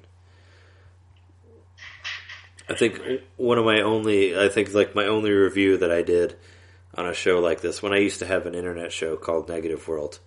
That's the only review I did was of a Chibi Robo on GameCube, but I dug it. It was like very Japanese, very quirky, like super cool. Yeah, GameCube actually had a pretty extensive library. Because you think the Swan song, most likely, say was uh, Twilight Princess, right? Twilight Princess. Yeah, it came out on GameCube. Like, so there were there were two console Zelda games released on Cube. Yeah, that was the, well. That was the first time they've done that since. Incredible. That was the first time they've done that since. Uh, well, well, they did it on sixty four, but yeah, NES and sixty four both had two Zelda games per per system. You know. I guess the Game Boy had three, if you want to count Game Boy Color or uh, yeah, the Oracle games. Yeah, but I mean, well, yeah, yeah, because it's yeah, because there was Game Boy, there was Link's Awakening, and then Oracle Ages and Seasons. But still, yeah, that was. Uh, I played through Twilight Princess on GameCube. That's how I played that game. I, I beat it. I played all the way through it. So that's my experience with Twilight Princess was the GameCube version. I wish I wish I would have played that version. Actually, I played it on Wii, but uh, the GameCube one ended up being like the uh, more sought off version or sought after version after that. And uh, it was and it was like uh, 60 70 dollars until they announced like the HD release on Wii U, and now it's like twenty or thirty online. But yeah, I always wanted to play the GameCube one, and I guess that's basically why a big reason why I'm getting the Wii U version. It's just to play through that side of it because everything's flipped, so it's like a different experience, you know. But uh, for you who played through the GameCube version, you could play the uh, Wii U Hero mode, which is actually the Wii version of it without the motion controls. So everything will be flipped. And there's less Tears of Light this time. Yeah, which uh, yeah, that was uh, that was an interesting game. That's been confirmed that there's less Tears of Light across the board. Sure, yeah, it's an interesting game. I don't know. I mean, I I don't know. I mean, I'd like to. I, I enjoyed it at the time, but I only played it through through it one time, and I played through Wind Waker multiple times, and Majora's Mask multiple times, and Ocarina of Time like a bunch of times. So I just like to re-experience it again. Skyward Sword, not played it twice. You didn't play it twice. No, I've I've never even beaten Skyward Sword. I got to the final boss and got frustrated by the motion controls. I, I liked Skyward Sword a lot, but I didn't. Yeah, I didn't have problems with it, but I guess a lot of people did. But yeah, I dug. I don't know. I dug that. Did you beat the final boss? Yeah, I did. I beat it, and I went through the boss rush mode also to get the shield. I think I played through like half of it on the uh, second quest or whatever. But I think Wind Waker was the last Zelda game that was released where it's just like pure fun. I don't know. Yeah, I know there was a big fetch quest at the end, and they sort of like truncated that for the re-release. But Yeah, they made it a little easier.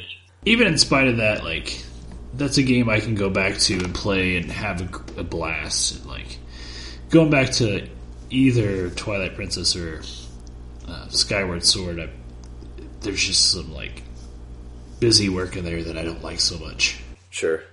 Yeah, I feel like yeah, no, Skyward Sword definitely had like the dowsing and like the the like music mini game type thing on there that was yeah, they're both kind of like eh, I just want to get through this to the next part, you know. I, I I might have mentioned this before in the other one, but what I really really wanted for for like a Zelda Wii U game was a sequel to Wind Waker.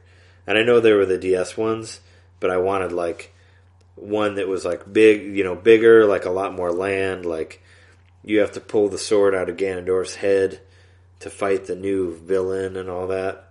So you have to awaken Ganon. Maybe Ganon's on your side for a minute, but you got to fight him later. Like it was just, it seemed like it'd be a really cool game. You know, to return to that, like on a full HD level where you can like make it bigger and like make it more detailed, but still like beautiful and like cartoon and like you know, cartoony and all that and artistic. Or maybe you pull a sword out of Ganon's head to defeat this enemy, and you do, but then Ganon becomes like even more powerful than before. He becomes like, oh shit, I shouldn't have pulled that sword out. Sort of. Yeah, like that type of thing where you like you have to pull it out to have the ultimate sword, but then you're still, but you still have this thing you have to deal with, you know, whether with the guy or after, you know, in, in some capacity. But yeah, I can. uh Oh, uh another thing. uh There's just so many GameCube things. Like we could keep doing this for however long. But uh, you remember Battalion Wars, right? The uh third person, or the third person real time strategy game as a sequel to Advance Wars. Like that was another interesting thing for that. Because uh, all of those, you know, all those games were always based off of the, um, or were titled after the system that they came out on. So, like in Japan, there's like Famicom Wars and like Super Famicom Wars and all that, which we didn't get until later. But yeah, Advance Wars, like Game Boy Advance Wars. So it should have been called like GameCube Wars, but I guess they thought that that wouldn't translate that well here, so they made it Battalion Wars. But that was an interesting game as well. Like that kind of came out of the no out of nowhere, I thought, but I ended up really digging it. Well, you didn't mention the collections. There were collections that were released for GameCube. Yeah, that was the beginning of that, where they started doing the Mega Man collections, like uh, Mega Man X collections. Like I have a bunch of Sonic collections and like arcade collections, and the oh yeah, and the um, we didn't mention the uh, Zelda collection that came out, which I guess was a you could buy a GameCube that came with it, or you could register games on. Wasn't quite Nintendo Club yet, but it was it was close to that. Like they had an online service that you could register games through, and you could also get it through Nintendo Power which I think that was how you got it, right? Yeah, I bought a year subscription to Nintendo Power and got it as. I think you could pick like a couple different like gifts, and that's the one I chose, which is why I bought it in the first place because I wanted that disc. I wish I still had it. Yeah, I, I sold I sold mine too, which is unfortunate because it was really cool, and I think it's probably kind of a bitch to get back now. But but yeah, it had like a had like um Ocarina of Time, Master Quest, Majora's Mask, Zelda One, and Zelda Two. That was like the first time I tried to play through Zelda Two again was with that one, and still sucked at it. But um, what was it? The uh, uh, Wind Waker had the um, pre-sale bonus where they gave you the um, Ocarina of Time and the and the um, you know the Master Quest, Master which Quest. which was part of the 64 DD and all that. It was cool to play through that. Like I remember playing through that before the Wind Waker came out, and I thought it was awesome to like re- reserve a game and get a game for reserving it. It's like here's a free game to play while you're waiting for this game. Like that's awesome. You should always do that. You know, you should always, like I said before about the uh, eShop and like the Virtual Console. They should have. They should go back to what they were doing with that. It would be like, oh hey, you reserve. You know, you you like you pre-ordered uh, Xenoblade Chronicles X. Here's Xenoblade Chronicles One. You can play this while you're waiting for this one. You know, they should do that for every game. Unfortunately, they don't. But that was maybe that didn't work that well for Wind Waker, but that was that was a great idea. You know, here play Ocarina of Time again, or play this version of it that, that wasn't available here in America, the Japanese version. Play this one. You know, the 64 disc drive version. That's pretty rad. Well, I am happy to say I do own that disc. I have that one uh, with Master Quest. Yeah, I sold that one too, unfortunately, but I wish I wish I did. But the um, the Ocarina of Time on on 3DS, it has like a second quest. Like if you start it again after you beat it, Master Quest is on there also, which is pretty rad. Like under the same, you know, with the better graphics and all that on three on 3DS. So it's cool that they included that. So I do have I do have that version in some capacity. Yep. But yeah, is there uh is there anything that we've missed on the GameCube? We've just kind of like we've just kind of gone like full on nostalgia and just talked about like all the stuff we love for it. But I'm trying to think if there's any other games. But yeah, there was like so much there was so much good stuff on it. So I, you know, I'd hate to be like to be like tomorrow like oh shit I forgot a certain thing. You know, Well, we mentioned a lot of games we didn't really talk about. You know, like Killer Seven, which is a completely unique game. Uh, Killer, Killer Seven was such a weird game, but I fucking loved the shit out of it. I just loved how bizarre it was, you know. And I played through it. I did like I played through Killer Seven and Killer Eight. With Killer Eight was the second. It was like the second quest of it to a point, but yeah, I liked that game, and I just liked how weird and creepy it was. And then later there was like No More Heroes on Wii, which was fun, but it didn't have the creepiness of that game. I don't think. Just had a really nice like mood to it. And Viewtiful Joe was like an amazing like comic style like game that we had never seen before. You know, and I, I remember trying to describe that to uh, to a GameStop employee, being like, "Oh yeah, Viewtiful Joe." They're like, "Yeah, what is that?" I'm like, "Well, you know, it's like this. He's like this superhero, and he can like slow down time and like punch bullets back at people, and like and, and like and like fast forward time." And they're like, "Uh." That sounds like well, they said it sounded like Blinx or like some 360 game, and I'm like, no, no, it's not like that though. It's like this 2D thing, but it's just trying to kind of funny trying to explain like something like that to somebody who hadn't heard of it or like didn't know what it was. I haven't tried to get a hold of Viewtiful Joe. I wonder if that's an expensive game now. If it's a rare game. I still, I think I, I still have Viewtiful Joe one and two, and uh, the th- the the DS Viewtiful Joe game was really awesome too, like the one that actually used like had like 3D on both screens for DS. Like that game was really cool. I forget what it was called. It was like some, yeah, some like uh, thing of DS. You know, like there, there was like um, Dawn of Sorrow. Like it was like that type of thing. It was called like Viewtiful Joe Double, whatever. You know, like but it used the D and the S. Double sausage or something. Yeah, I don't think it was double sausage, but yeah, it was it was it was something like that. But yeah, no, those those games were really those games were really really cool. Wasn't the last F Zero game released on GameCube? Oh yeah, oh yeah, no, yeah. I can't believe I forgot about uh fucking F Zero GX. Yeah, that game was so good. That was like um, that's. I mean, I love F Zero, and I really really love the Super Nintendo one. So it's kind of like that one and the GameCube one, or like they kind of go back and forth on which one's my favorite. But yeah, they gave like Sega did it. Gave like a full. There was like a full on uh, story mode in this one. Insanely hard, but like you could build your build your own like racers, and it looks gorgeous. Like I think it's that's one I think will stand the test of time too. Like I still still I think it still looks great like today's by by today's standards. I feel like it was a lot ahead ahead of its time graphically. But yeah, that was that was a great game. And then uh, Star Fox Assault wasn't that on GameCube originally? Yeah. Well, no, I don't think Star Fox Assault was. Well, that was uh, that Yes. that was when that was like kind of the beginning of Nintendo, like you know, kind of handing off franchises to other companies. Because Star Fox Assault was a Namco game, I believe, and Namco developed that. And there was like some some third person shooting stuff in there that doesn't really work that well. But uh, but the flying stuff is okay. It was kind of like it's kind of the death of Star Fox because it was Star Fox Assault, and then you know, and then Star Fox Command on DS, which is a complete departure. But then you didn't see it again after that until you know Star Fox Zero, which is so hopefully is good. I hope it's good. I'm going to buy it. I'm gonna buy it too, but I hope it's good. Well, I will see. I'll read some reviews before it comes out, but you know. I'm sure we're gonna realize we forgot some games. Like the GameCube was chock full of awesome software. Like I said, I'm still I'm still collecting them.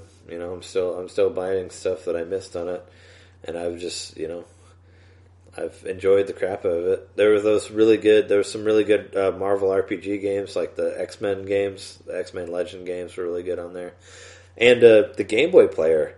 Like when that came out, that thing was a fantastic piece piece of hardware.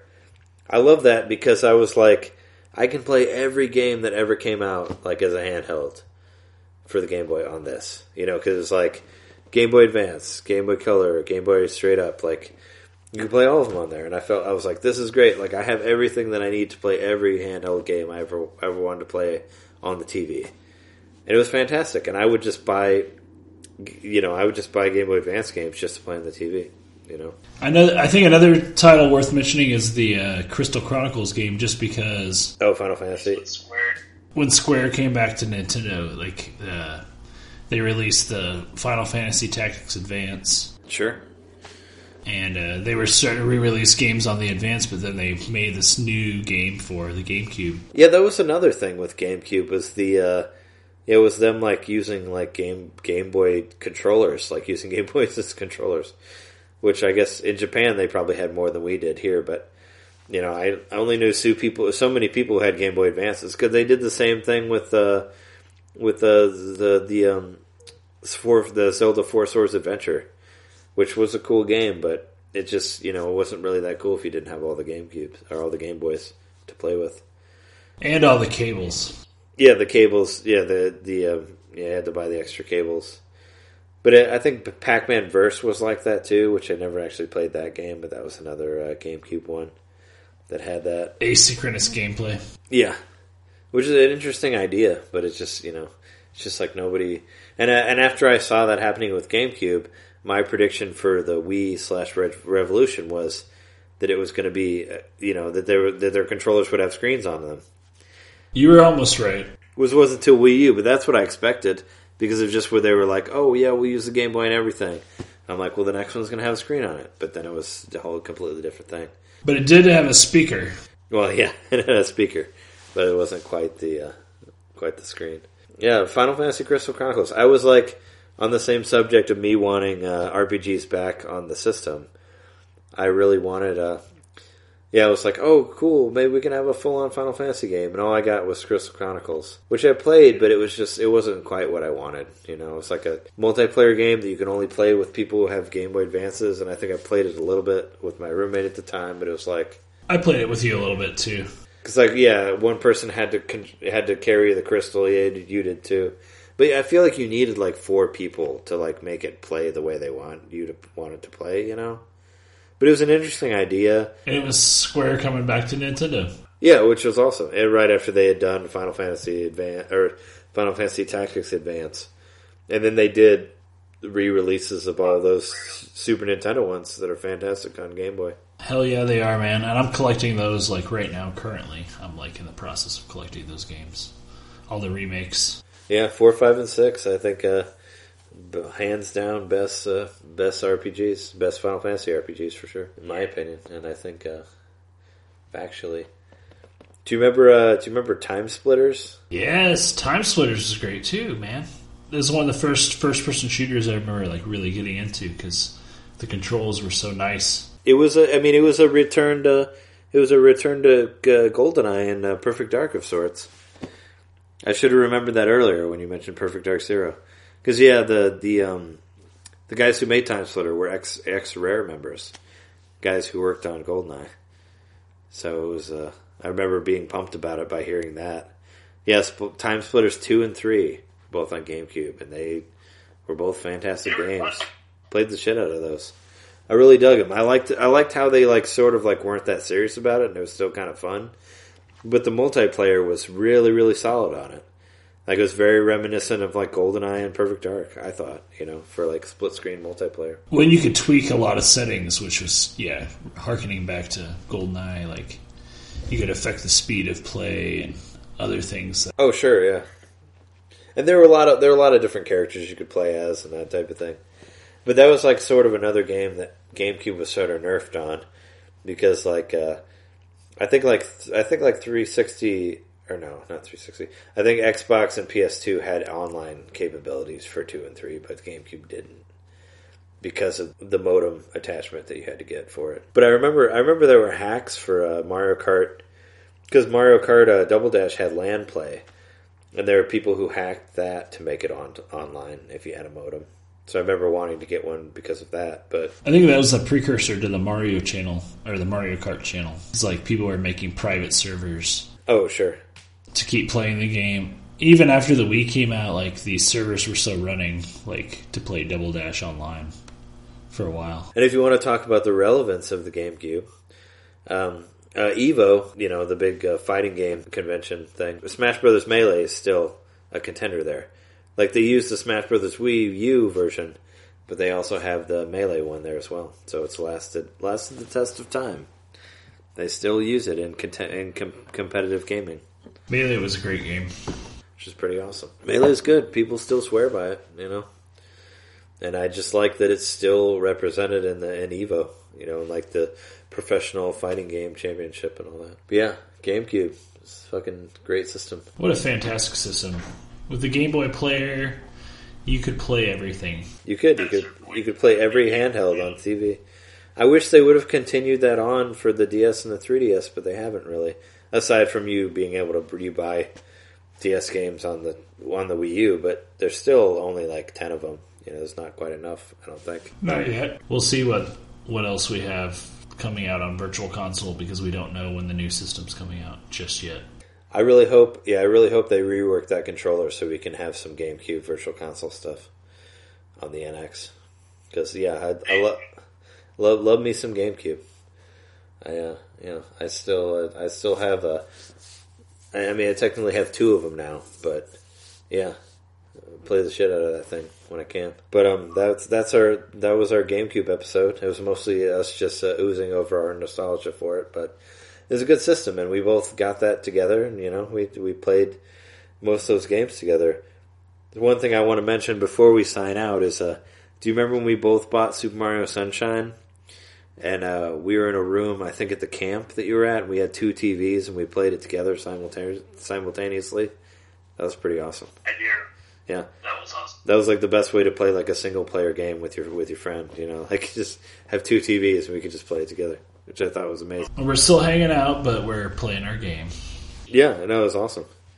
That's a cool way to do that. But yeah, GameCube, good shit. Like I love that, love that system. I swear by it a hundred times. Get yourself a GameCube; they're cheap, or just get a Wii. You can play any Wii, any GameCube game on like You can, but I had I had some issues with my uh, with my GameCube cards over the Wii. Like the one that I had got corrupted from using it through the Wii. And not all of my GameCube games work on the Wii, believe it or not. Some of them would not load. So that's kind of what brought me to buy the GameCube again recently and a couple of years ago. Was because of that. So I say just get the GameCube. You can get it for like twenty bucks for some places, forty maybe at the most, but it's totally worth it. you're gonna spend more on a Wavebird, but you gotta have a Wavebird. Uh, Wavebirds were so cool. Yeah, that's another thing we didn't mention.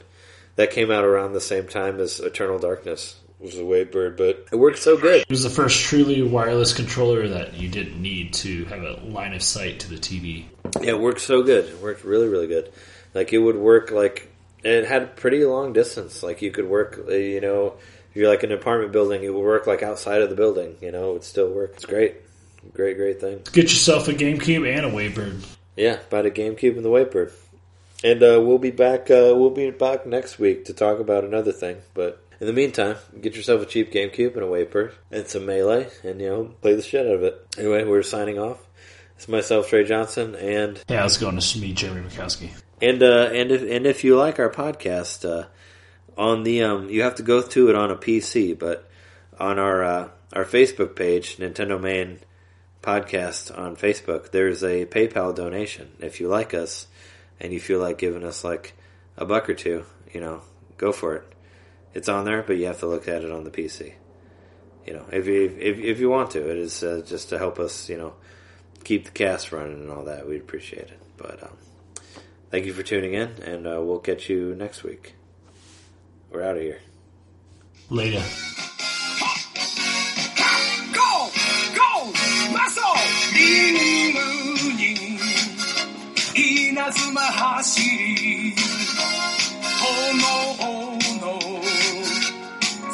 の戦士を照らす。飛び散れ。筋肉ビーム。勝利に向かって。私は強い。筋肉マン。走る。滑る。見事にも。の愛がなければスーパーヒーローじゃないのさ。